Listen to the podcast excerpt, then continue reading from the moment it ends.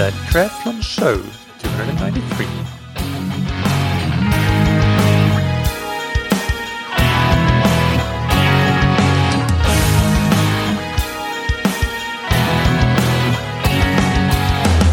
Hey, what's up, everybody, and welcome back to another episode of That Triathlon Show, the podcast presented by scientifictriathlon.com. I'm your host, Michael, and on today's episode, I interview Andy Blow. Andy is the founder of Precision Hydration, and uh, as long-time listeners will know, he has been a guest on the podcast uh, several times before. And uh, he's back now for an update on similar topics as we have discussed previously, namely hydration and nutrition, and uh, in particular for racing. Uh, but uh, a new angle that we take in this interview is the work that Andy and Precision Hydration have done with pro athletes in helping them, consulting with them, and getting to see all their data before and after the race in terms of uh, what their race nutrition plan was and race hydration plan was, and then what the ex- actual execution was. And uh, we start the interview by, from that perspective, uh, discovering what are the current best practices used by some of the fastest athletes in the sport of triathlon and outside of triathlon as well, for that matter. But before we get into the interview with Andy, big thanks to our sponsors. And Precision Hydration is one of the sponsors of this episode. Uh, for very long time listeners, you'll know that Precision Hydration was the first sponsor that came on board uh, with that triathlon show. So huge thank you to them uh, for sticking with the podcast for so long. It's uh, really fantastic to have such a long, great long term relationship. I just want to quickly highlight two things that Andy will mention later in the interview, uh, two resources that uh, you can make use of uh, from Precision Hydration to help uh, get your race nutrition and hydration plan uh, up to the best possible level that you can get it. One is their new resource, the Quick Carb Calculator, with which you can calculate how much carbohydrate uh, that you should take in racing or in training. And if you want to have a free consultation with a hydration and nutrition expert, then book a free consultation uh, in on the Precision Hydration website. I have I have links to that in the show notes as well. And of course, if you want to buy any Precision Hydration products, use the promo code that triathlon show 15 to get 15% off. And thank you to Roka that you can find on roka.com. Roka are the world leading manufacturers of wetsuits, dry suits, swimskins, goggles, high performance eyewear, and prescription glasses and sunglasses. Whether you're looking to go faster in the open water, get more performance and aerodynamics out of your tri suit, or find a perfect pair of uh, eyeglasses that combines function, comfort, and design, Roka have an option for you based on exceptional R&D and attention to every single detail in any product category. Uh, personally, I use um, many Roka products from the Maverick XT wetsuit to the Rory prescription glasses, and all of them I consider really top-notch products that I absolutely love using. Really amazing products. You can get 20% off your Roka order with the promo code that you can get on roka.com forward slash TTS. Now, without any further ado, let's get into the interview with Andy Blow. Welcome back to the Triathlon Show, Andy. How are you doing today? Yeah, good. Thanks, Michael. How are you? I'm good as well, thank you. Uh, for the listeners that may not uh, know who you are, it's been it's been uh, a bit of a time a bit of a time since you've last been on. Can you give uh, an introduction to to who you are and your background in endurance sports? Definitely, yeah. Um, so yeah, my name's Andy Blow. I'm the founder CEO of Precision Hydration. Um, like many of your listeners, I I used to be a pretty serious triathlete. Um, I've luckily I've recovered now though, so I'm getting better. Um, uh, I I learned a lot about hydration and a bit and a bit about nutrition and fueling from doing the sport myself, and often through making a lot of mistakes, and particularly around the hydration side. That was the the catalyst for me getting into into hydration as a sort of concept, and then eventually growing a business out of that. Um, and um, yeah, we've been Precision Hydration have been in business for ten years now. Um, although we work across a lot of different sporting disciplines and sporting codes across the world, we work with baseball teams and American football teams, soccer teams in the Premier League and stuff. Our our sort of heart is with endurance and in particular with multisport. So that's that's the kind of background that a lot of the team comes from and um, we we enjoy working with a, a, lot of triathletes and multi-sport athletes around the world to this day. Yeah, and that's something that I want to uh, get into in, in today's topic. The athletes that you've been working with, uh, because basically we planned on maybe going through some case studies with uh, some of the top athletes that you have been working together with and helping them develop their uh, nutri- nutrition and hydration strategies. So uh, perhaps you can start by discussing what sort of relationships you have with these athletes and how you generally help them with these strategies. Yeah, so I think the way, as a company, as a brand, the way that we work with professional athletes is perhaps a little bit different to the way many companies do. Um, the the relationships that we have with athletes, if they end up being sponsored or being ambassadors for us, tends to start with them making contact with us because they feel like they've got a problem in hydration or fueling or both, which they want to they want to solve, and we tend to jump in and try try our best to help them to solve that problem and kind of you know get them get them on track with their their hydration and, and nutrition intake for races and that often is the catalyst for a further conversation then about whether they would like to represent the brand so it's not really the way that we sort of don't sit around strategically thinking who would we like to represent our brand and then go out and reach out to them. I mean, sometimes we are we are quite proactive in the conversations we have with people, but generally, the the relationships with athletes are are around performance first and then about sponsorship later. So we've had a lot of conversations with a lot of athletes over the years, many of which don't turn into sponsorship arrangements, but some of which do, and they're the ones that people visibly see above the line.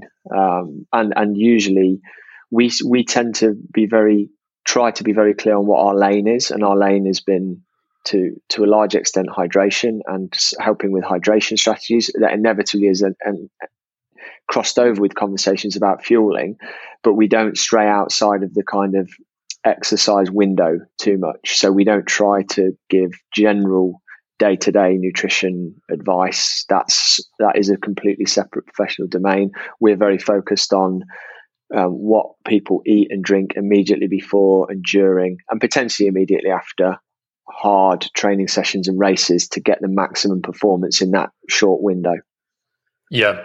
So, uh, so when you work with athletes in this capacity, and let's discuss racing, perhaps in in this context, yeah. Uh, what what do you help them with when when you create the hydration and fueling plan? What, what are the things that go that go into the plan in the first place? Over, over the years, the plans have actually been simplified. We used to start to look at them from all sorts of different angles, but what we boiled it down to in the end is something which we've kind of, I guess, coined the phrase of the the three levers that you can pull in terms of fueling and hydration during a race is the, the most impactful levers to pull are how much fluid to take, how much sodium to take, and how much carbohydrate to take. And those three fundamentals are what we try to focus on. So when we when we work out a hydration plan with an athlete, it will be focused around their total sweat loss, their total sodium loss, and then how much of that potentially needs replacing. And with the the fueling, the carbohydrate planning, it's about how much carbohydrate is optimal and how much they can tolerate per hour, and then how to meet how to meet those three needs in the most simple way as possible. So, so the, the approach is about writing a plan or working with the athlete to to come up with a plan before a race, which is usually put into a very simple spreadsheet. Looking at then how they're going to, what products they're going to use to implement that plan. And then immediately after the race, doing a debrief where we gather as much detailed information as we can about what they actually consumed so that we can then break it down into liters of water, milligrams of sodium, grams of carbohydrate, how that was spread out across the race, comparing it with the weather conditions, comparing it with their perceived performance level, and comparing it with any perception of GI distress or lack of.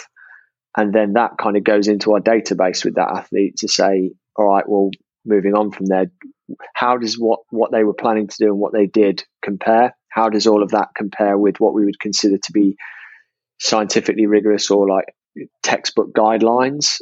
And then what what might push us to to keep that the same or change one, two, or three aspects of it.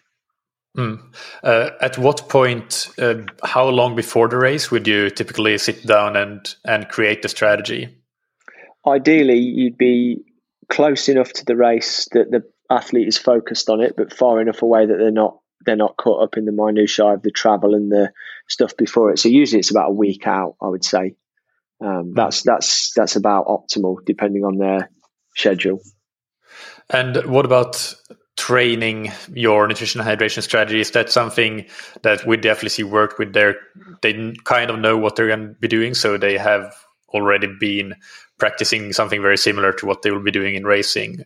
Is that how it works, or you, in an ideal world, it does, yes. Like the key training sessions in, in triathlon terms, the big brick sessions or the fast brick sessions are the ones where we encourage an element of simulation of the nutrition plan using identical products, using identical strategies. The only time that becomes tricky is when someone's training in a, environmental conditions that could be vastly different to the race, in which case you kind of have to, you, you can't hydrate as if you were training for Hawaii if you're training in cool conditions because you would just overdrink, for example. So you kind of have to make allowances. But but as much as possible, we try to encourage like one or two sessions a week in the last few weeks to that, that really simulate what you do on race day just to flush out any any problems with it.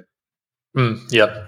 So so if we discuss uh, some commonalities of uh, what these athletes that you're working with, what, what they're doing in terms of their hydration and their nutrition. What are the things that you tend to see that they do in a very similar way? Uh, are there some variables where they fall in a pretty narrow range uh, and some others where they're quite widespread? Can you discuss that a bit? Yeah, I think for definite, the where you see the widest ranges, are both within an individual and between individuals, are in the fluid consumption levels. So we will see in cool conditions, even in quite a long race, we can see athletes drinking as little as two or three hundred milliliters of fluid per hour. And that same athlete, or, or, or even a different athlete, might drink one liter per hour during a much, much hotter and more humid event of the same relative intensity. So the bandwidth for the amount of fluid that you take in is really, really high. And that is pretty obviously driven by your overall sweat rate, which is usually a combination of intensity and, and environment. So the hotter it is, the faster you're going, the more you're going to need to drink in order to compensate for sweat losses. And, and of course, individual sweat rate comes into that as well, because some people do just do just sweat more than others. Um, so there's a pretty wide bandwidth there. And hand in hand with that comes the sodium recommendation because we know that some athletes sweat a lot and we know that they lose relatively small amounts of sodium in that sweat. Other athletes might sweat a lot and lose loads of sodium in that sweat. So the amount of sodium tends to be proportional to the amount of sweat that's lost overall, but also a little bit individualized or, or actually sometimes quite a lot individualized to that, to the athlete there's a bit of trial and error involved with both of those two. When it comes to the fueling element, the carbohydrate consumption, I would say that there's still a reasonable amount of variance between athletes, but but but less variance overall. Um, because partly because the the numbers in in terms of grams of carb per hour that that work for athletes or or are scientifically proven to work for athletes seems to be a lot more there's a lot more consensus around that. And I think it's something that I've seen in the last four or five years has been talked about a lot more in terms of athletes aiming to consume a little bit more carbohydrate. So we've we've tended to see at the sharp end of races, the professionals and elite athletes that we're working with, there's a trend for them to be eating quite a high amount of carbohydrate in a in a slightly narrower band than you would say like the difference. You're not going to get someone, I don't think you you might see someone drinking three times as much fluid as another person, it would be rare to see someone eating three times as much carbohydrate. Mm. What would that carbohydrate bandwidth be, for example, if we're talking about half distance triathlons? Uh, for half for a 70.3 kind of distance, the we we would be advising a lot of athletes to if we had no prior information on them, we would start with something you know between 60 and 90 grams of carb per hour over, over the duration of the bike and run. Um, with it, with those numbers probably loaded up a bit more heavily on the bike to allow for the fact that you'd take less on the run. And um, but what we're also seeing is there are a number of athletes who would go a little bit beyond that. So maybe up to 100, even 120 grams um, carbohydrate per hour in that in that period. So it's kind of I would say there are probably a few athletes who get away with a little bit less than 60 grams an hour. I've even seen 45, 50 grams an hour for people who are doing really quite well in the races.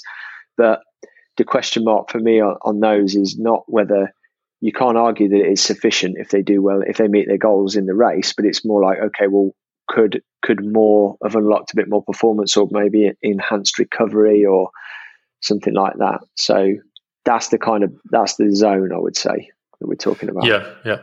What about if we go to full distance? Do you see a trend to slightly higher intakes there? I think aspirationally, there's definitely a trend to taking more. You know, as in people's plans often incorporate more, but it's also a lot.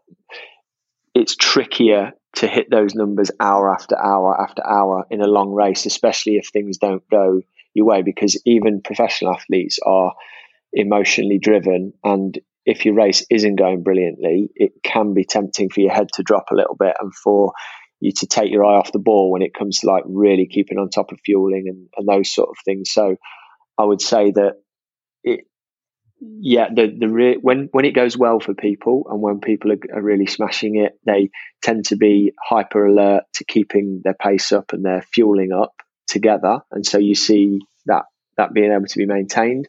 When races don't go so well, it's often can be a little bit difficult to unpick whether the fueling levels or the hydration intake or whatever has dropped because that's and that's caused a drop in performance or whether a drop in performance has kind of happened and as a result the athlete has kind of lost a bit of interest and isn't fueling as well you see what mm. i mean so yep.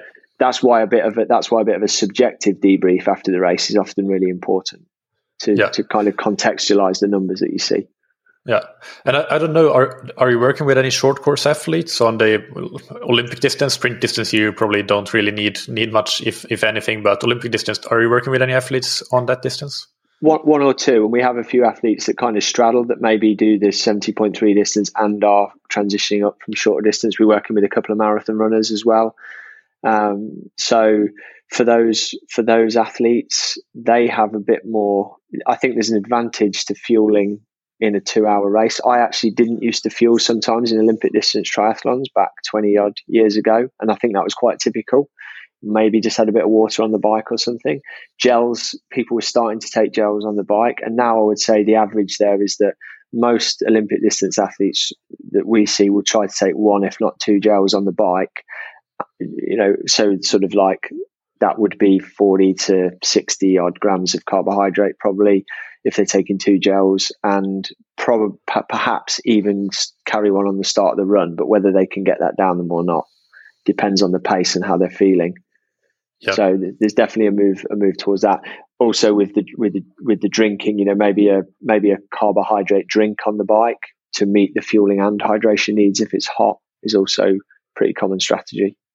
Mm. And what about running? You mentioned marathon running. What, what are the trends you see there with carbohydrates?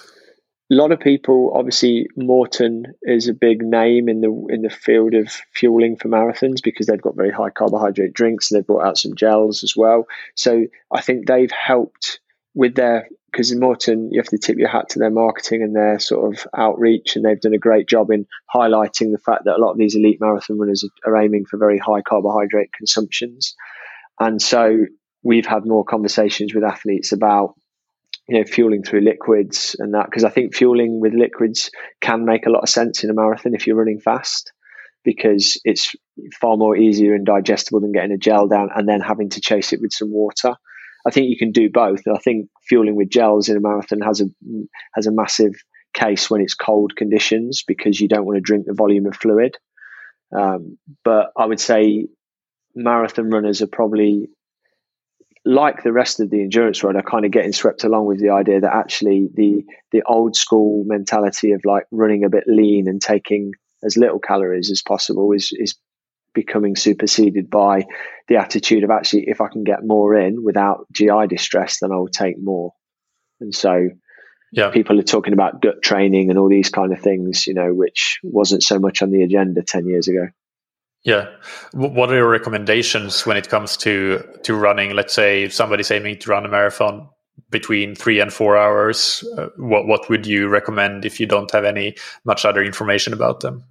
if they're pushing pretty hard, if that's a high intensity for them, you know, to run three or four hours, if that's like they're going for a PB, then we're sort of in the 60 grams an hour carbohydrate range, I would say, as an aspirational number to try to get in. And for elite runners, obviously elite runners wouldn't wouldn't be running those times, but for elite runners, they have it a little bit easier because they can probably pick up water bottles and gels every 5k with their own plan. With, for the for other people, that's where like carrying some gels for that for some of that duration, depending on what's available on course, actually becomes a good halfway house.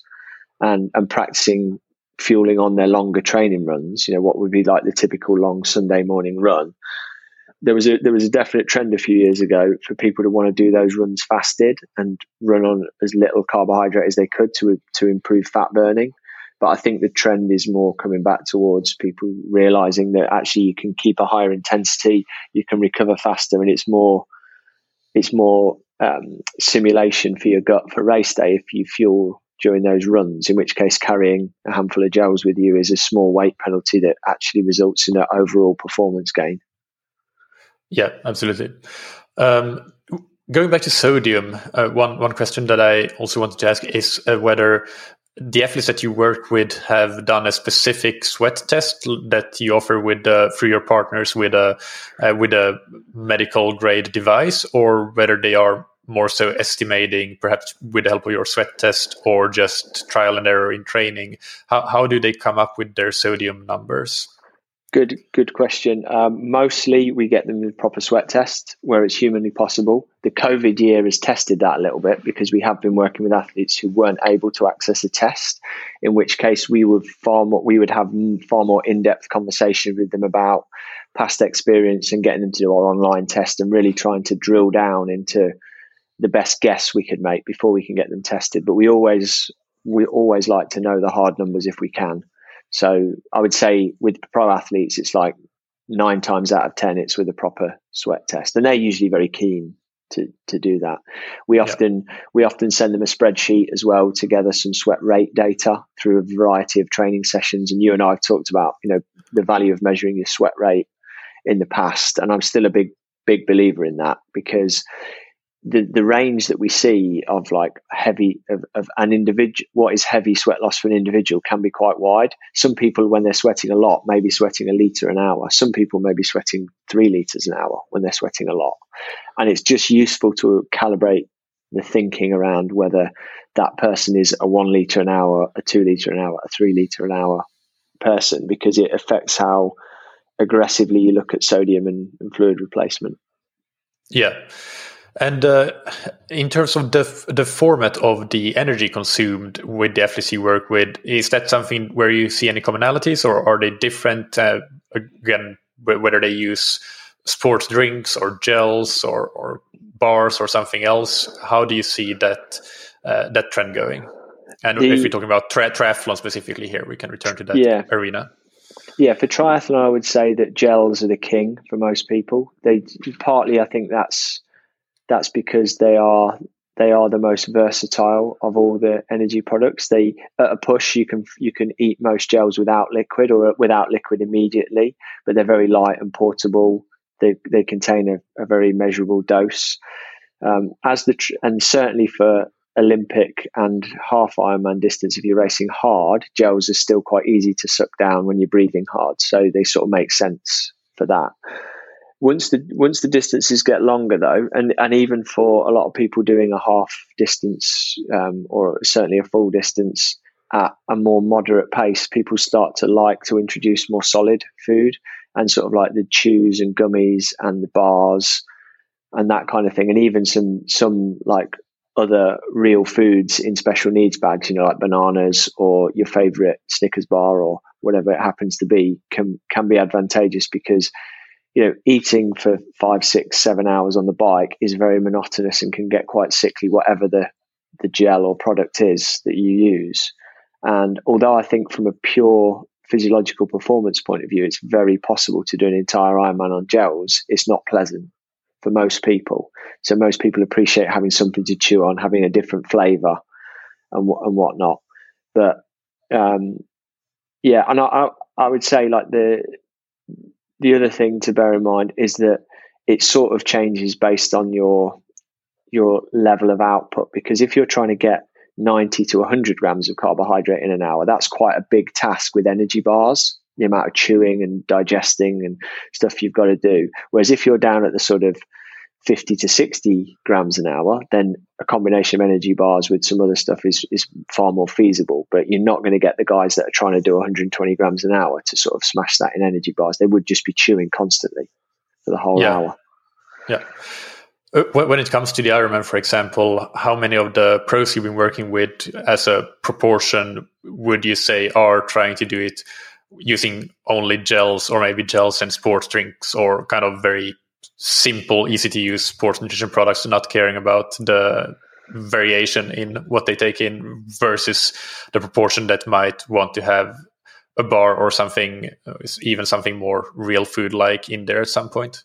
I'd say it's unusual to find any even pros that won't take any bars and stuff during an Ironman. There definitely are out there, but in most of the conversations we have with people, they if even if they're slurping down gels for most of it, they kind of have one or two bars to look forward to or something, something to change it up. Um, so I would say almost everyone that we're working with has got an element of solid food in their in their plan, and a lot of that, in my view, is as much psychological as anything else. But that's but that's still very valid. Yeah.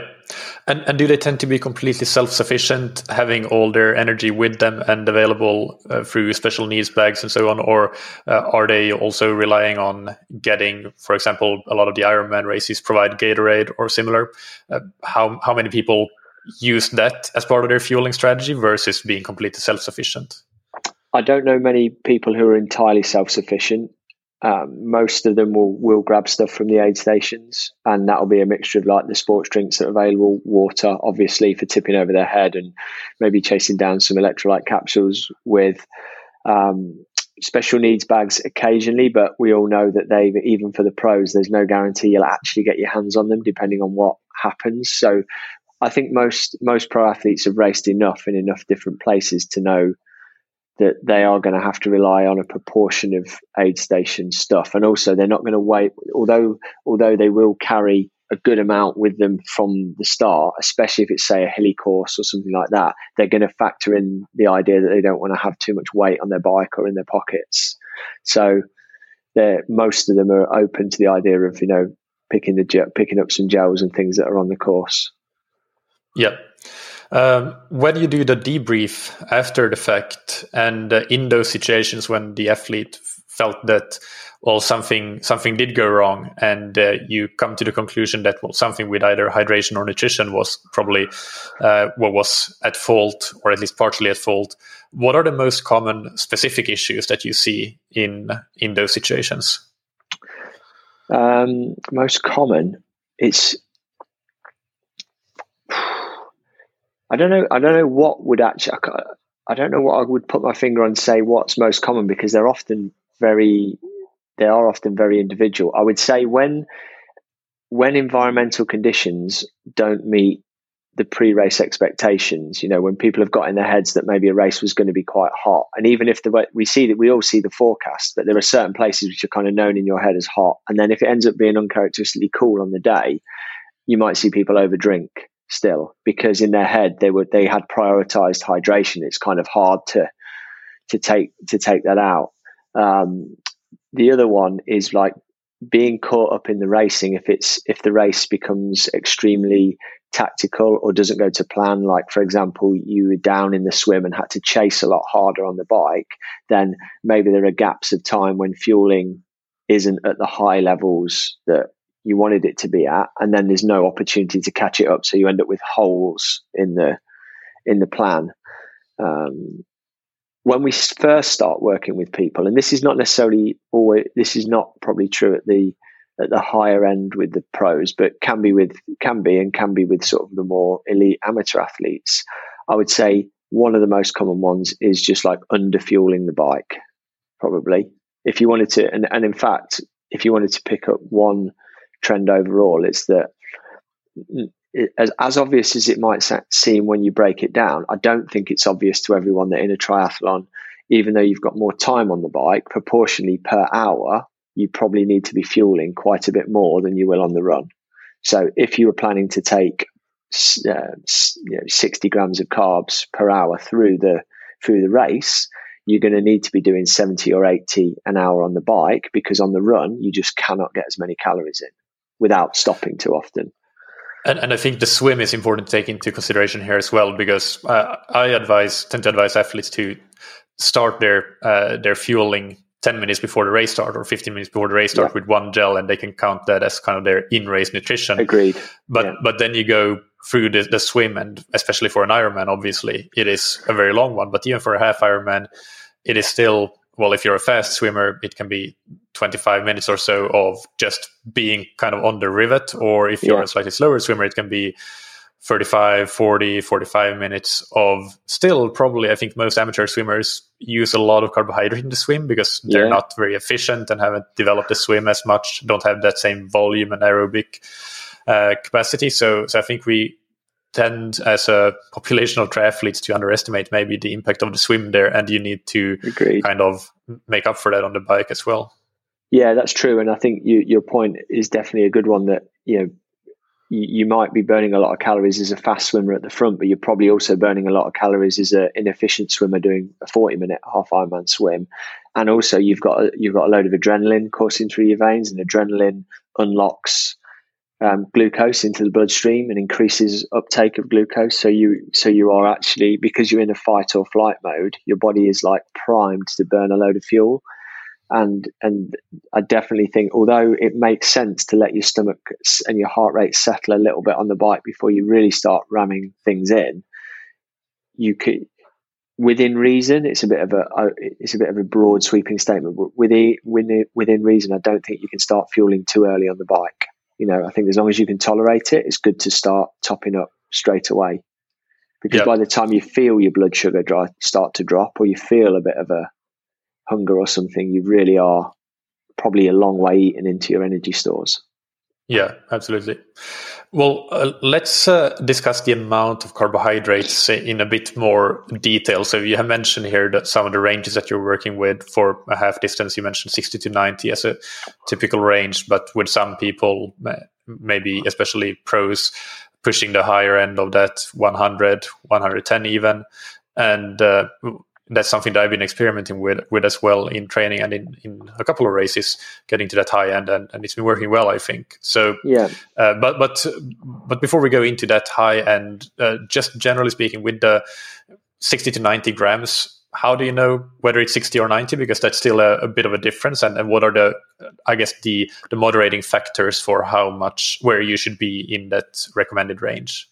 Yeah, so well, the recommendation so the, the 60 gram figure used to come from the fact that the in the lab it's been measured that the uptake of glucose is it, a maximum for most people is around about 60 grams an hour. So you can consume and transport from your gut into your bloodstream around about 60 grams of carbohydrate an hour.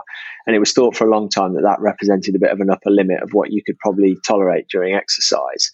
And then researchers like Asker Jeukendrup mm. was one of the major ones who who looked into this in the early 2000s was saying, well, actually, elite athletes routinely appear to be consuming more than 60 grams of carbohydrate an hour, absorbing it, presumably tolerating it, and it's helping their performance. How is that? And the 90 gram figure came about because they found that if you put fructose in with glucose, you can use different transporters in the gut and absorb about 30 grams of fructose per hour, allegedly and then that gives you kind of 90 grams. So that became like a new scientifically proven, if you like, upper ceiling.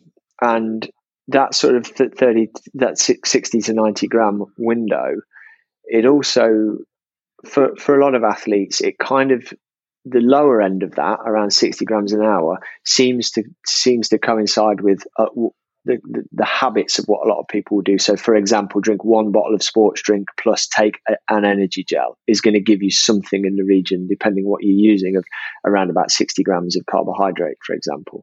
And so that's kind of in people's compass. And going beyond that, up to 90, starts to take not only a bit more proactivity, but it takes a bit more confidence and a bit more practice because obviously, as we know, when you exercise, you get less blood flow to the gut, it becomes harder to, to, for the body to absorb stuff generally.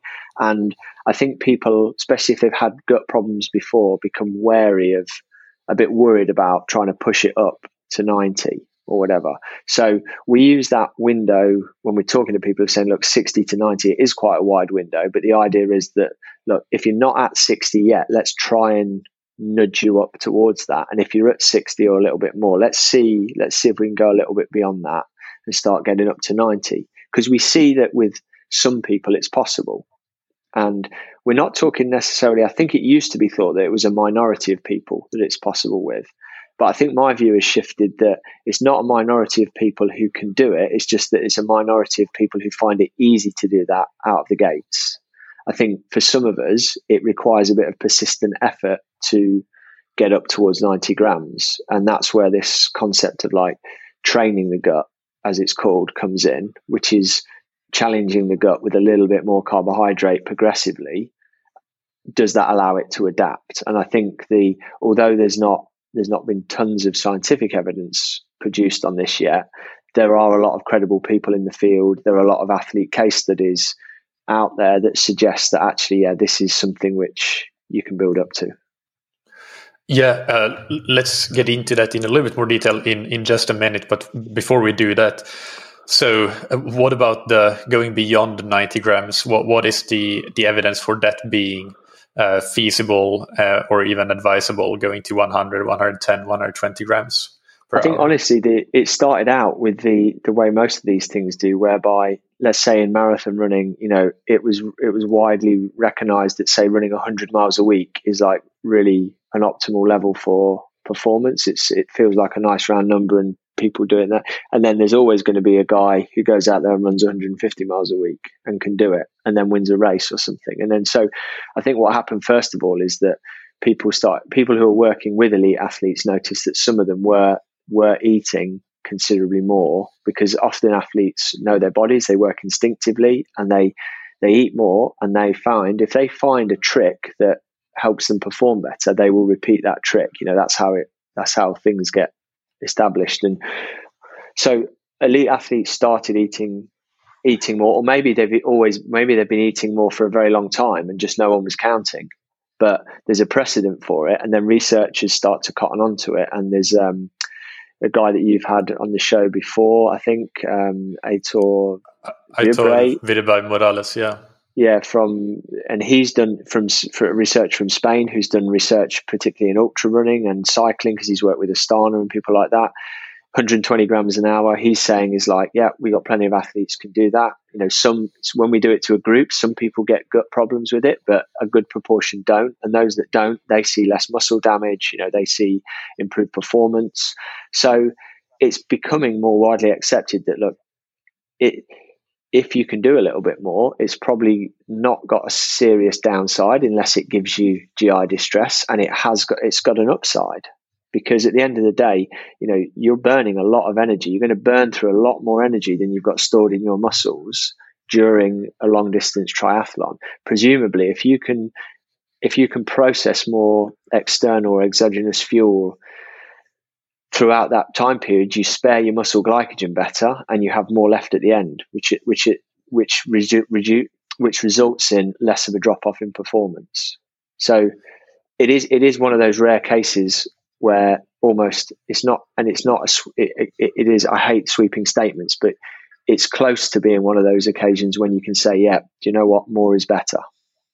Mm. And and do you see a lot of athletes that try to get to those really high levels, even in half distance triathlons, uh, or is it mostly full distance, or is, are they kind of similar? Because as you say, you might have aspirational goals to go higher in the full distance, but actually, in practical terms, maybe maybe the difference isn't so big. Yeah, I, would say from the actual the actual hard evidence that I've seen with athletes we've worked with, it's been more in the lo- it has been more in the long distances because I think it's still filtering down. Although I've read I've read anecdotal reports from other people, like um, there's one floating around from Gustav Iden from Daytona that he was taking like 130 grams an hour on the bike or something like that in that race. And we we've worked with a couple of athletes who were racing at the front in that race who were taking like 90 to 100 grams an hour. So I can well believe that other people were maybe able to to do a little bit more. Um, I think the difference is though in a in a short shorter race like a half Ironman, when you're very very well conditioned, you can get away with a little bit a bit leaner fueling, and it's not gonna it's not going to show up so much because it really is probably from mile like 15, 16 plus on the run in the marathon where this fueling strategy really starts to pay dividends. Um, you know, deep deep into it, and obviously you don't quite reach that level of deep fatigue in a half that you do in a full. Yeah, yeah. I for the pros, I have uh, distance race these days takes them three hours forty or faster, even if it's a really fast course. So yeah, yeah. three hours forty five, three hours fifty for a really slow course. So so it's not yeah, it's not really that long a timeout. So as you say, you would imagine that ninety grams would be plenty because we can still store quite a bit of muscle glycogen if we have tapered and and carb loaded a bit. So and, and also so just from from math perspective, it it does add up that you don't it, really it have works, to go. Yeah, and also although the intensity is high and by far and away carbohydrates the primary fuel, you know these people are very fit and very conditioned and are very good at burning fat as well. So there's obviously always a, a reasonable contribution of fat into that into, into yeah. the into the energy. So it's not just rinsing through muscle glycogen, you know, especially if the pace settles in on the bike, if the bike's a bit more steady state, then you can imagine that they would, they're not going to be in a fat burning zone, but the proportion of fat is going to be significant. Yeah, yeah, absolutely. Uh, so, so what about training the gut? Uh, I, you mentioned the, the interview with, uh, or I thought uh, who I interviewed, and I remember that for the study that he made, the gut training protocol I think was three weeks. During three weeks before the study, the race was was the study. They had to consume more than 90 grams of carbs per hour for uh, three times per week, and, and that was kind of their gut training protocol. And then they went on and and most of the group with even 120 grams per hour managed to do it without a discomfort. Mm. But but what is it that you've seen in practice with athletes that have uh, been able to consume really high amounts of carbohydrate that they do to get used to that? The, diffi- the difficulty we've had on that so far is that it's a relatively new concept, and with the best will in the world, athletes have been are usually very willing to share their race data and like really think about it in races, but getting them to knuckle down and like record all the numbers accurately and stuff for training sessions repetitively and do it all the time, even though I think it could benefit their performance, is, is a rare thing. So, being transparent with you, I don't think we've got lots and lots of like data to fall back on, but subjectively, what we try, what we what we're encouraging athletes to do, and we're trying to get numbers on, is is picking one or two key training sessions in a week this is within the last sort of six weeks building up to the race. And the reason for six weeks is simply because it feels like a, a sensible amount of time to drive some adaptations. We know that a lot of physiological adaptations take you know days and weeks to to kick in. So starting five or six weeks out, starting with whatever level of carbohydrate they would normally take in those sessions and just just doing a small linear increase in it. You know, up to a point at which either they start to suffer discomfort or just keep it increasing up and up until the race. Um, so it's it's honestly at the moment it's and I think most people in this space would say the same thing. It's not there's no hard and fast rules and it's not especially sophisticated. It's essentially going out once or twice a week and really focusing on making sure that you have a little bit more carbohydrate than you, than you had in the same session the week before. Thinking about how you feel, thinking about how your GI tract deals with it, and sort of if your goal is 90 grams in the race and you're currently comfortably doing 60 you've just got to put five or 10 grams a week in over a few weeks to to get up there. And yep. um, I, I, don't think it needs to be overcomplicated. Yeah. That, that's uh, that's a great answer. Very very practical. Uh, and and it's kind of like you know a lot of runners uh, building up for a marathon do it that their first marathon do it that way just adding a few kilometers per week to their overall running and their overall yeah. long run. And it's it's simple but it works. Yeah. Yeah. And, and, until someone comes along and people will study this more and come up with like more exciting protocols and things like that i think that that's that's how i would advise people who want to have a go with it to approach it. It's like first of all establish your baseline what you think is tolerable and reasonable at the moment and nudge it nudge it upwards. on a weekly basis while while figuring out how you how you feel about it. And I think when you're doing fueling, don't forget to don't forget to be mindful about the impact of hydration on your fueling because what you can't do is allow yourself to you know go out in the heat and become dehydrated when you're trying to do this because you'll reduce your blood volume you reduce blood flow to the gut and that will hit your fueling in a negative way because you won't absorb as much so the two have kind of got to go hand in hand yeah uh, definitely and, and that's another point that we'll get onto in, in a little bit uh, but before that though uh, you mentioned the glucose and fructose ratio of two to one glucose to fructose, 60 grams per hour of glucose and 30 grams of fructose, having been shown to be uh, an absorbable amount. Uh, when we get to these higher amounts uh, beyond 90 grams, what do you think are the trends there? Do people tend to to get higher on the glucose or the fructose side? And what does the research say, if anything, about that? I I, I think whatever people do in that space depends. If they we can assume that a lot of people are using two to one glucose fructose products because a lot of them exist. They're quite common in the market.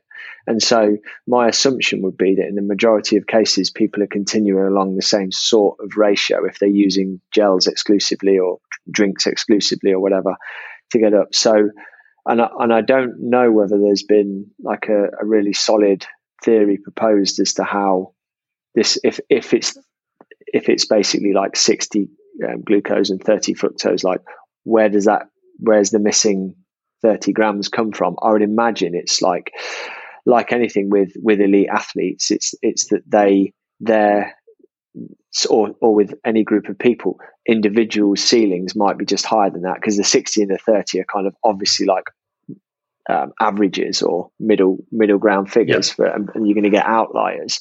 So I'm not aware of anything like any solid solid theory as to as to why you might be able to do more.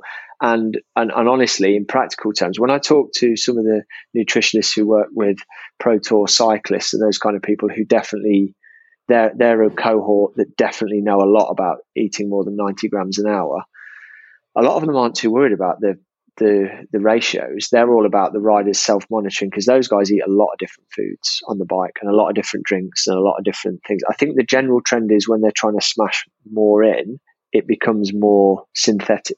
Um, if not synthetic, then more processed. You know, like it's more gels, it's more it's more gooey stuff or liquid stuff rather than they're not going to start eating pastries or something. You know, um, but at the same time, they I don't get the impression talking to, like I say, some of the, the, the people in the who are working with riders in the tour or the world tour or whatever, that they're counting the the type of carbohydrate too too heavily.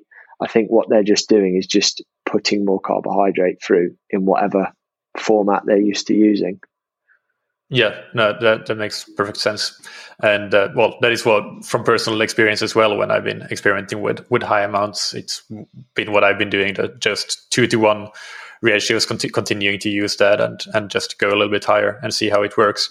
I do think there are some papers that have found that maybe fructose transporters can transport more than 30 grams per hour, but but I don't think there's a whole lot of evidence. And I and if I remember correctly from the uh, from Aitor's paper about the the ultra runners, what they did was simply use standard uh, a standard mm. two to one ratio. Although I don't quote me on that, I may be wrong.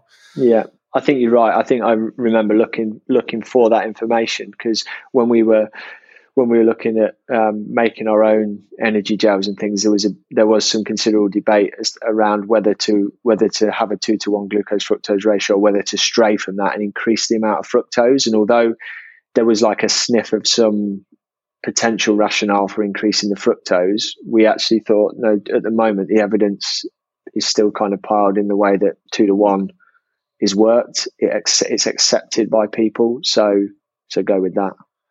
Yeah, uh, all right. So the next topic then that I want to discuss is the the format of the energy uh, products and format. I mean, we have discussed this already a little bit with gels. You said gels are king. Uh, yeah. One thing, actually, a follow up on that. Uh, when when you have uh, the athletes that are taking a lot of gels on on the bike in a triathlon, uh, would they typically mix it in a bottle and just get a lot of it in in that way, or would they actually fill up their pockets or bento boxes on the bike and so on? What, what's the yeah? I how, think how did they do it practically? I think a lot of them do put them into a into a, a water bottle because although it makes it a little bit harder to meter out the dosage, you kind of just have to do a bit of practicing in your head of like thinking, well, roughly how much of a squeeze, how much of a mouthful is the same as in a normal gel to calibrate, you know, your your perception of how much you're having per hour. There's obvious advantages to that because you're not having to rip a gel open every every 15 20 minutes and deal with the packaging and all that sort of stuff the downside is it obviously takes a bottle cage up which could be used for for drinks and in the heat, that might be one of the times when people would consider going back the other way and and prioritizing carrying more liquid and having more more calories in their in their pockets, as it were. We're I don't. I, I think there's still it's, it's weird, isn't it? There's not people putting energy gels into water bottles, and maybe if they're thick energy gels, having to water them down a little bit. There's still not a great industry elegant solution to all of that, and hopefully at some point there will be. Um, we're certainly looking at with our precision fuel gels, we will make a 90 gram gel, you know, a, single pouch which contains the equivalent of three normal energy gels um, in the not too distant future. Because I think, for one, on the run that makes a lot of sense because being a, with a with a resealable cap, you know, you can you can yep. carry one unit and get three three gels down you. But even if you were going to empty those into a bottle on the bike, it's less packaging and less waste and stuff. So, so that kind of makes sense. So we're, we're going to experiment. We, well, we are already experimenting with prototypes of that. We're just trying to refine the packaging at the moment. But I don't think it matters how you how you do it, as long as you have some kind of um, handle on how much you're taking in. That's the yeah. important thing.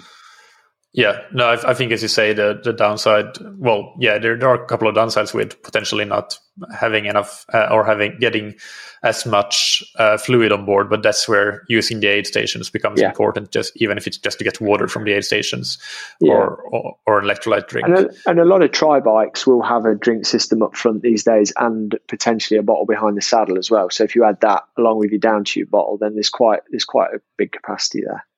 Yeah, yeah, there is, there is.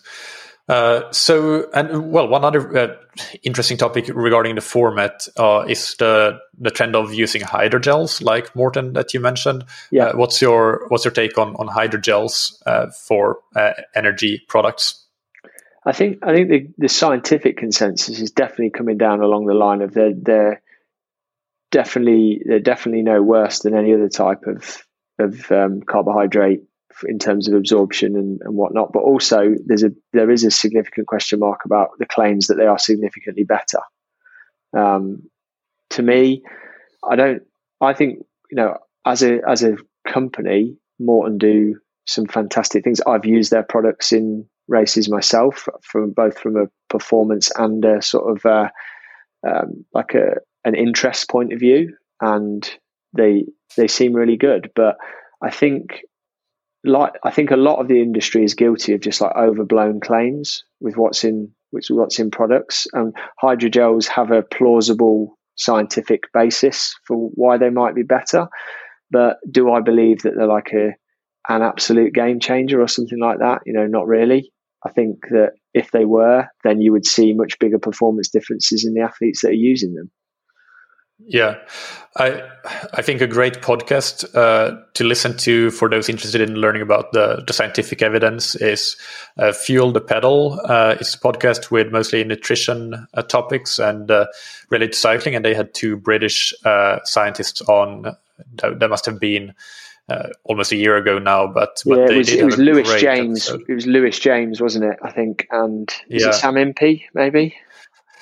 I think so. Yeah, I think so. Yeah. And and uh, and they they said exactly what you say that scientifically they've been shown to be definitely no worse, but also maybe not not better. Uh, I do think from a coaching perspective, I've had several athletes use them, and and a couple of athletes at least say that they, on an individual case by case basis, they can be a game changer with athletes that have had some GI issues. Yeah. For some of them, it just seems to work they seem to work really well, sit well in the stomach. So yeah, definitely not not to discount them at all, but but I think it's more of an individual than than a general generalizable um, claim that they can can work better.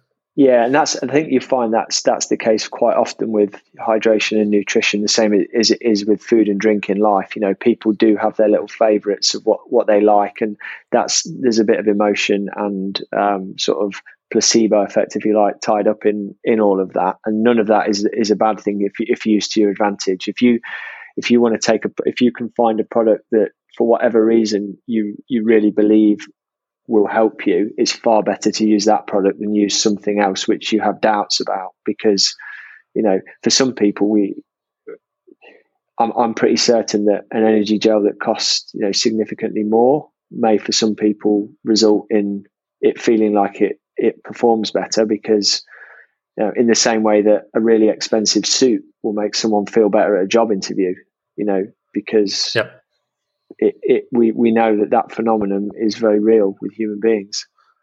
Yeah, yeah. I'm curious about the the GI uh, distress thing, whether uh, that might be a real effect, and if so, if there is something that is different on uh, in, at the physiology level with those yeah. individuals that experience that. Of course, i am not. Uh, uh, definitely not disputing that even that could be partially down to placebo, but but but potentially that there could also be just individual variations that cause it to, for some people, work and reduce the amount of GI distress or, or eliminate it that they've had with other products. Yeah, yeah, and and that that really is one of the the key things for people to take home with the hydration and nutrition stuff. We always come back to it, but there's always a bit of tri- individualized trial and error that that matters a yep. lot. And one of one of our aims for the future actually is to bring a lot of our these these case studies that we've got of athletes doing races together on the web so that people can just read read them and read what you know Sam Appleton had at Ironman St George on the bike and run how his performance was and all this shit. Not not necessarily with a view to people copying what what these people do, but just comparing that with what Emma Pallant does or what Sarah Crowley does or with what um, an age grouper does so that they can start to get an appreciation of all these different strategies that probably work for different individuals that hopefully not only gives some parameters for carb intake, fluid intake, salt intake to calibrate thinking, but it also gives a level of reassurance that you've got to find out what works for you and not worry about what other people are doing so much. Yep.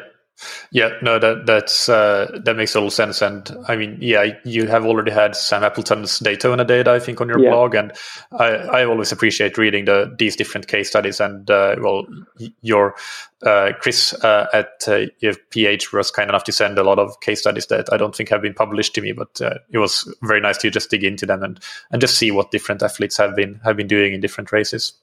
Yeah, one of one of those actually that we've sent to you is one that we're discussing a lot internally in the business, and I'm sure you wouldn't mind me, me mentioning it. Is um, Dougal Allan is a adventure racer and quite a successful Ironman athlete from New Zealand who is definitely been pushing the upper limits of carbohydrate intake and he's a big guy and he races very fast but he's someone that we're really excited to chat to further about you know the the kind of the gut training and all those sort of things because he's been he's been quite a big advocate of that for a while. And when you look at some of his race plans his fueling strategies are really quite aggressive but they seem to work yep. really well for him. So yeah there's there's there's definitely some interesting case studies out there and we we are on a on a mission to sort of bring more of them into the into the public domain.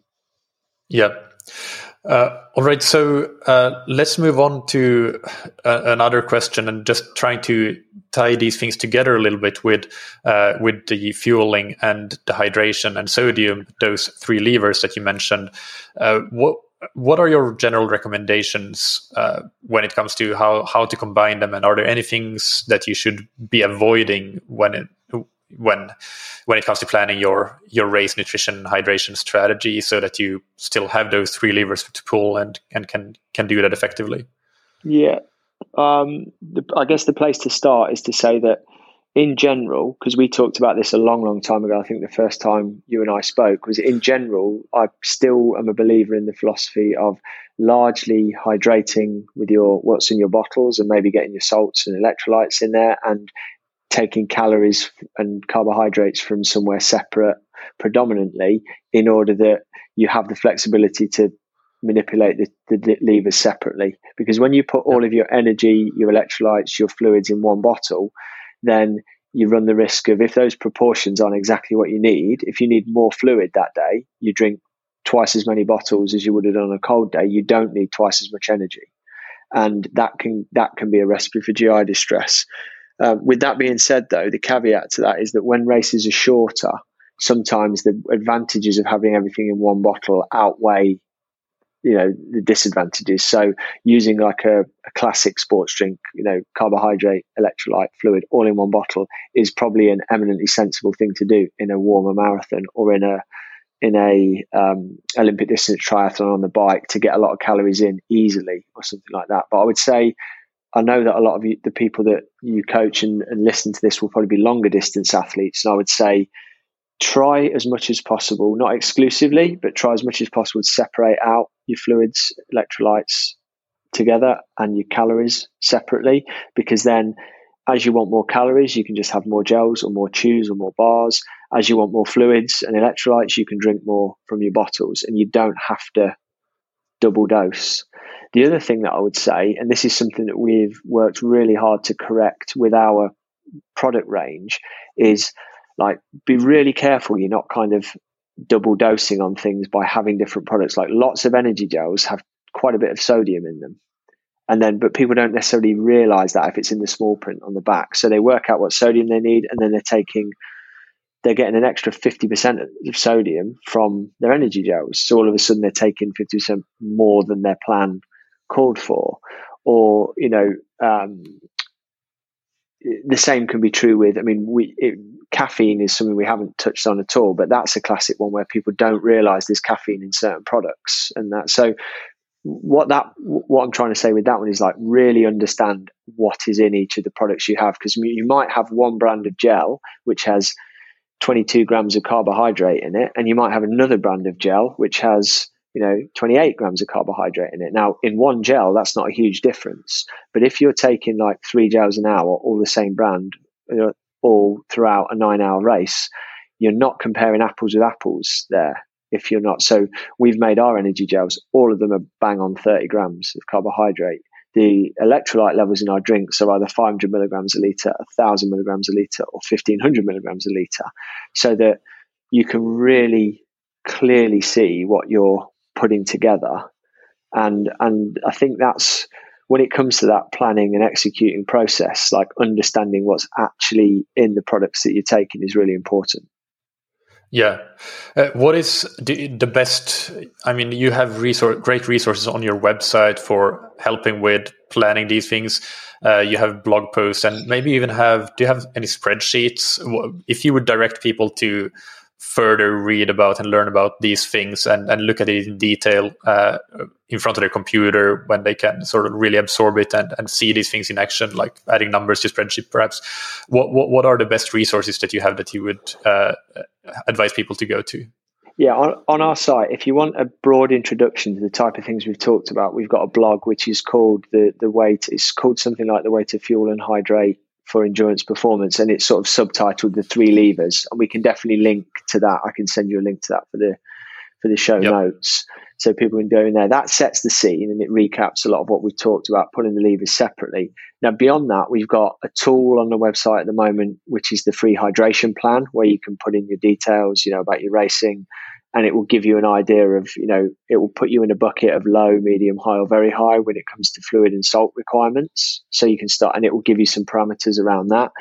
And then on the page on the website where we've got our precision fuel energy gels, there's a button which says how much fuel do I need, and that's got something called the quick carb calculator behind it, where you can where you can basically punch in the duration and intensity of the activity you're doing and the mode of exercise, and it will give you that ballpark 30 grams or 30 to 60 grams of carb, 60 grams, 60 to 90 grams of carb, so that you can again start to get a feeling for where your ballpark of energy intake should be. Then beyond that, it's really moving into the into the space of going, okay, well, if if the planner is suggesting that my range of fluid intake might be 500 to 750 mils with 500 milligrams of sodium and I need 60 grams of carbs, it's then time to hit the streets and give it a try. And at that point, the next course of action from from our perspective would be for people to book a free um, a free video call with one of this with a team here at PH to kind of discuss how it's going. and that's available through the website as well. You can just book a call in on Zoom, on um, Google Hangouts with the team, and and sort of go through things. In the future, we are in development at the moment is a more comprehensive, complete sort of fueling and hydration planner for events, and that will be on our website in the next few months. But that's a monster project that like every project that you start, you think that'll be ready very soon, and then you realize it's going to take a few months. yeah, yeah. At fifty percent budget and one hundred percent time, or something like that. exactly. Yeah, you got it. yeah. yeah.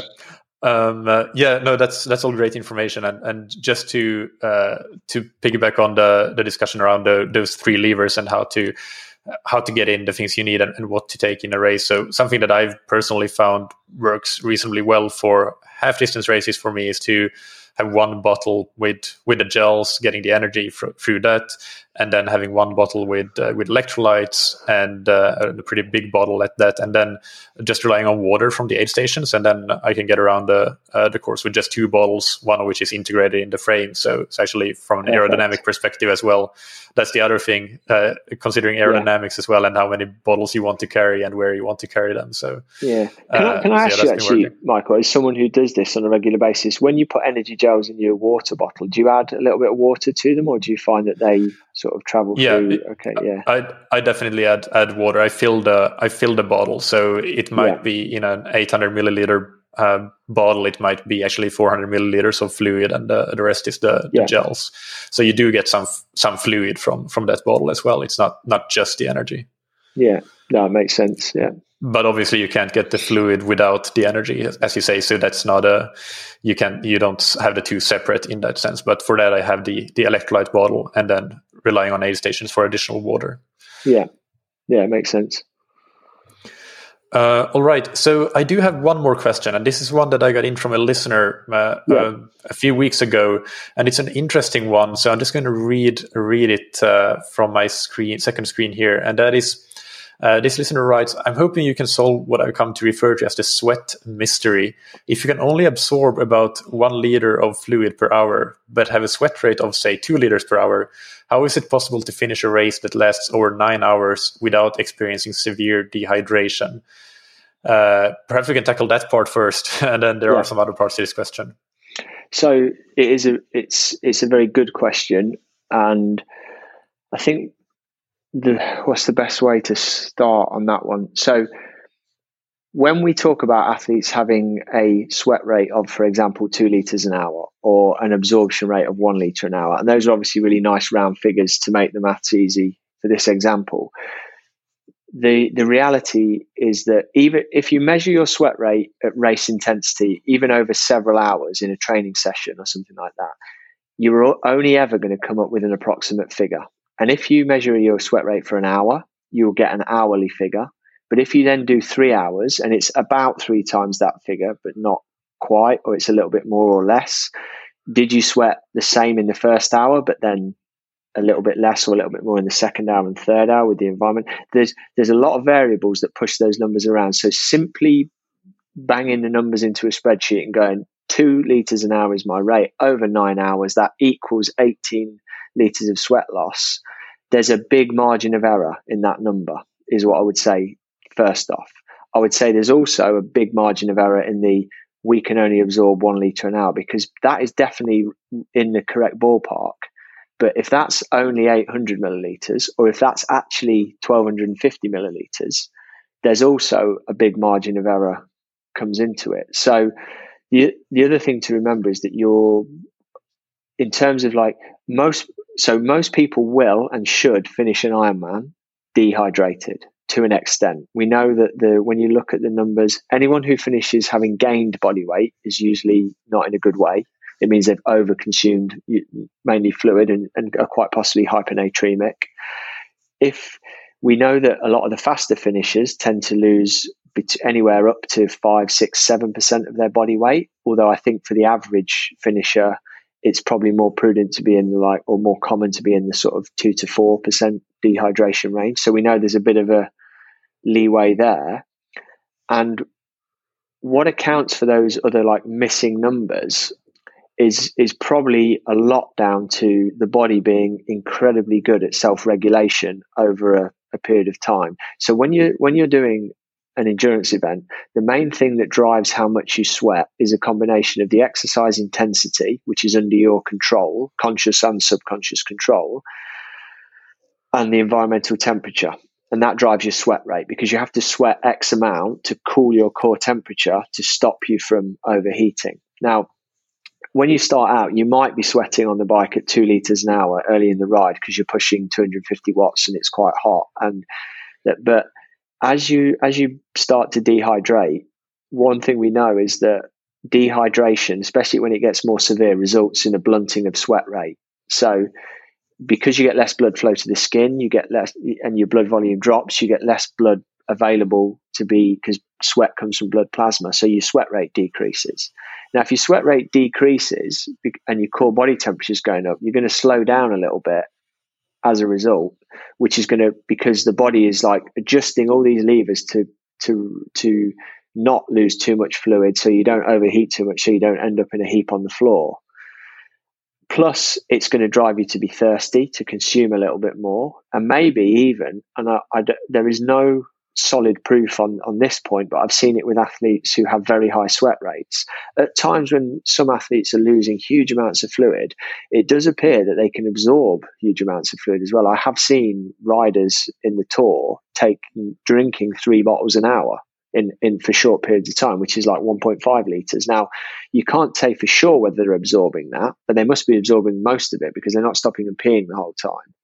So, I, I would say when you that question is a really good one because when you do look at the, the maths in a simplistic way, they don't add up. But but the body is so the body in that environment and the, all of those variables come together so that things are a little bit more finely tuned. And obviously, when they do go catastrophically wrong, when you do become really dehydrated, you can't maintain the intensity, so the so the sweat rate's going to drop off. So everything kind of is homeostasis. Everything comes to a level. And, and when you mm-hmm. look at that data that, that's been produced on Ironman finishes, and everyone's clustered in that, or the majority of people are clustered in that sort of like a few percent of dehydration, we can see that that's just like that's what the body can cope with. Somebody's a little bit more, somebody's a little bit less, but that's kind of in the ballpark. And so it, it's it's a bunch of like assumptions and rounding errors that don't that, that can be punched into a spreadsheet but don't add up in the real world. Does that have, have I made sense with that? Absolutely, yeah, total uh, uh, total sense, and and it uh, it sounds uh, completely reasonable to me. Uh, good answer. Then, then the other part of the question is that let me see here, uh, so I can find it. If heat acclimation makes you sweat more, wouldn't doing heat heat acclimation protocol ahead of a hot race make this picture even bleaker because well then the assumption would be that you would lose even more fluid to sweat without perhaps being able to take on more but uh, whether those assumptions are correct or not uh, well what, what are your comments on that yeah, it's it's a fair. It's again, it's a totally fair question. If you look at it one dimensionally, if you say that like sweat loss is bad because you lose more fluid, then but what the body did, the reason the body up, up regulates your sweating response when you're heat acclimated is because the priority is cooling down. So you you need to reduce core body temperature, and the most effective way to shed heat from the body is to evaporate water off the skin and sweat off the skin. So you sweat more. So feasibly, what it means is that you are going to have to drink more. Whether the body can and will up, upregulate the amount of fluid you you can absorb is TBD. But the but the the concept that uh, your, your sweat rate will allow you to maintain a higher metabolic output means that you'll race faster. So it is it's it's one of those which is a trade off. And as you lose as you sweat more quickly, you become thirsty more quickly, so you will drink more. And as we know on many physiological systems that the doing an Ironman or a half Ironman or whatever, especially in the heat, involves like treading a really fine line across all of these things. And so it, it just means that the goalposts in that dimension have moved. But I think when you when you really zoom out and say, and I'm not not saying this this person's asking a, a, facetious question. I'm sure they're not, but honestly, like, would you just go to Hawaii without doing any heat acclimation because you thought it would make you race faster? I can't imagine many athletes putting their hand up and saying, "Oh yeah, no, I'd come straight from the cold to the heat." Even if we don't understand entirely all of the reasons why, intuitively and through practical experience and lots of other evidence, we know that heat acclimation overall is a massive benefit to racing in the heat. So should always be done if you can. Yeah, that makes sense. Uh, that's that's all for the the main topics that I had. Uh, do you just quickly want to mention as well? You have said that you have your precision fuel range coming up as well, but yeah. we haven't officially talked about it. So can you just quickly uh, describe what what that is for the listeners that uh, may not be aware? Um, yeah, so we've just launched Precision Fuel alongside Precision Hydration. It's it's kind of um, to do the same for fueling as we've done for hydration, which is educate and make the numbers around what you need to take in really transparent and easy to hit. So we've got this quick carb calculator on our website, so you can figure out based on your mode of exercise, the intensity and duration, roughly how much carbohydrate you need. And then the first two products that we've got in the precision fuel range are a 30 grams of carb energy gel and a 30 grams of carbohydrate per 500 ml um, drink, which also has um, 500 milligrams of sodium per serving as well. So they're the first two. We've also got an energy chew coming out in in the forthcoming months as well. So they're they're available as we record on pre-order, and probably by the time this is live on for order on the on precisionhydration.com. And if and there's a, a number of blogs around fueling and you know not necessarily just how to use our products, but how to fuel in general, which are worth looking up in the in the in the blog section of the website as well. Yeah, yeah. All right. So I do want to ask the rapid fire questions of you as well. We did them the first time you were on, but that was some years ago now. So so let's see. Uh, I don't remember what you answered back then, uh, but uh, let's go through them. And the first one is, what's your favorite book, blog, or resource related to endurance sport? So I reckon this is this is a more of a slightly off the wall one, but there's um, one there's a blog that I've been reading. So a guy called Gordo Byrne, who is a triathlete and a triathlon coach quite a few a few years ago now, has has a blog now, and he's retired as an athlete. And as he's a dad, same as I am, he's a little bit older than me. He's he still keeps fit and active. But I read his blog on a regular basis because it's a really interesting take on um, a guy who's who's navigating fatherhood, staying fit after competition, you know, after retiring from triathlon and that kind of thing. And I'll shoot you a link to to that blog because we uh, for PH we um, reached out to Gordo and asked him a bunch of questions uh, during the pandemic because I was reading his blog. He was blogging pretty much daily during the pandemic, and it was really good. And I would just say, if you want a different perspective on lots of aspects of life, especially around aging athletes and that kind of thing, he's a fantastic follow. So, really good resource and and something I'm you know quite into at the moment. Yeah, that's great. I I think uh, a couple of guests have mentioned his blog before, but from from the time when he was he was actively racing, and I actually thought that he had retired from blogging and writing about this stuff uh, as well. So it's really cool to hear that uh, that he's still uh, actively doing it. Yeah, I, I can highly recommend his stuff. He's got a good opinion on most things. Yeah. Uh, next, what's your favorite piece of gear or equipment? At the moment, it's um, and no no sponsorship or other endorsement involved. It's my Cervelo Aspero gravel bike that because the sun's shining and I'm out there on a weekend putting the miles in and really enjoying it. That sounds fantastic. And uh, what's a personal habit that's helped you achieve success? The I've got lots of bad personal habits that people don't want to copy, and probably the but the one that has helped me over the years is being an early riser and getting up early and getting things done first thing in the morning because I've usually achieved quite a lot by before 9 a.m. And I think if you can do that in your life, then the day throws a lot of things at you, but you've you've got control first thing in the morning quite often. So get get the important stuff done early. If it's training, yeah. if it's writing a blog, if it's whatever, that's that's probably a, you know, it's, a, it's something I find helpful anyway. Right. And finally, where can uh, listeners follow you on social media? Of course, we have precisionhydration.com for the company website and Precision Hydration social media profiles. Do you have any personal uh, personal uh, outlets? I, I, am on social platforms, but not particularly active. Um, probably the best place is to follow. Like I, I write quite a bit, and usually that's for the Precision Hydration blog. Um, so that that is honestly probably the best place to follow. Yeah. And if people have got questions to direct to me personally or the company, we're a small team still, and they all come in through hello at precisionhydration.com, and we always happy to hear from people with with questions and stuff. So feel free to reach out and get in touch. Great. All right. Thank you so much, Andy, for coming on and uh, taking the time. It was uh, great, as always, to talk to you. Yeah, lovely to chat, Michael, and um, hopefully won't be too long before we can do it again. I hope you enjoyed that interview with Andy. As always, you can find the show notes for the episode on scientifictriathlon.com, where we'll link to uh, several articles, uh, one at least by Andy and others by Abby Coleman, the sports scientist at Precision Hydration, on the topics that we discussed t- today, including how much carbohydrate to consume per hour, whether it's possible to consume more than 90 grams per hour, whether you can train your gut to do that, and whether the type of carb in your energy products really matters, as well as the resources that I mentioned before the quick carb calculator and the link to book a free consultation with Precision Hydration. Do make use of that uh, if you want to. It's uh, a free call, uh, no strings attached, and you can get feedback on your uh, or tips for your race nutrition and hydration strategy. We'll have another episode out next Monday, uh, just for those of you that didn't hear it last week.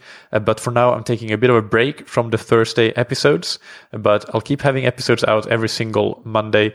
Probably it will be a mix of interviews, but some solo episodes as well, because I do know that a lot of people like those solo episodes that uh, we've been doing in the TTS Thursday kind of style.